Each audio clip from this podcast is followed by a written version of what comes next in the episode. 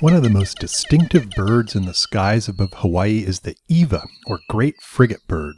Dark black and a bit ominous looking, they have a distinctive bent wing silhouette when in flight, with long pointed wings, a long hooked bill, and a deeply forked tail. Iwa are found in oceans throughout the tropics, and while they're often seen on all the main Hawaiian islands, they nest primarily in shrubs and small trees in the northwest Hawaiian Islands. Iwa are incredibly agile flyers, and they use this maneuverability to harass other seabirds in flight and force them to drop their food, which they'll often grab in midair.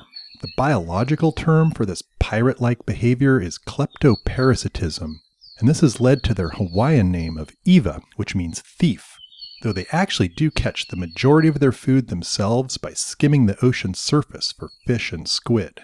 Iwa have the largest wings for their body weight of any bird in the world, and recent studies using satellite transmitters have shown that they can fly over two months without landing. While they're incredible flyers, they lack the ability to take off from water, and they're also very clumsy on land.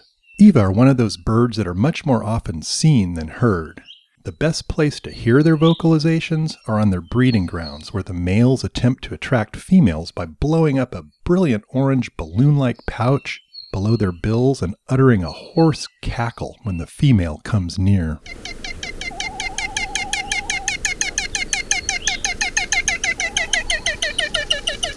Unlike many other native bird species in Hawaii, the Iwa seem to be doing well, with a population size estimated at 60,000 birds or more. Iwa have a lifespan of about 35 years, and like many seabirds, wait a long time before they first breed, in their case, nine years or older. Iwa are featured prominently in Hawaiian culture, and their glossy black feathers were used in the kahili of royalty and in feathered capes. One well known Olelo Noeau proclaims, Lele ka Iwa malie kai ko'o, meaning, when the Iwa bird flies out to sea, the rough sea will be calm. For Hawaii Public Radio, this is Patrick Hart from the UH Hilo Department of Biology.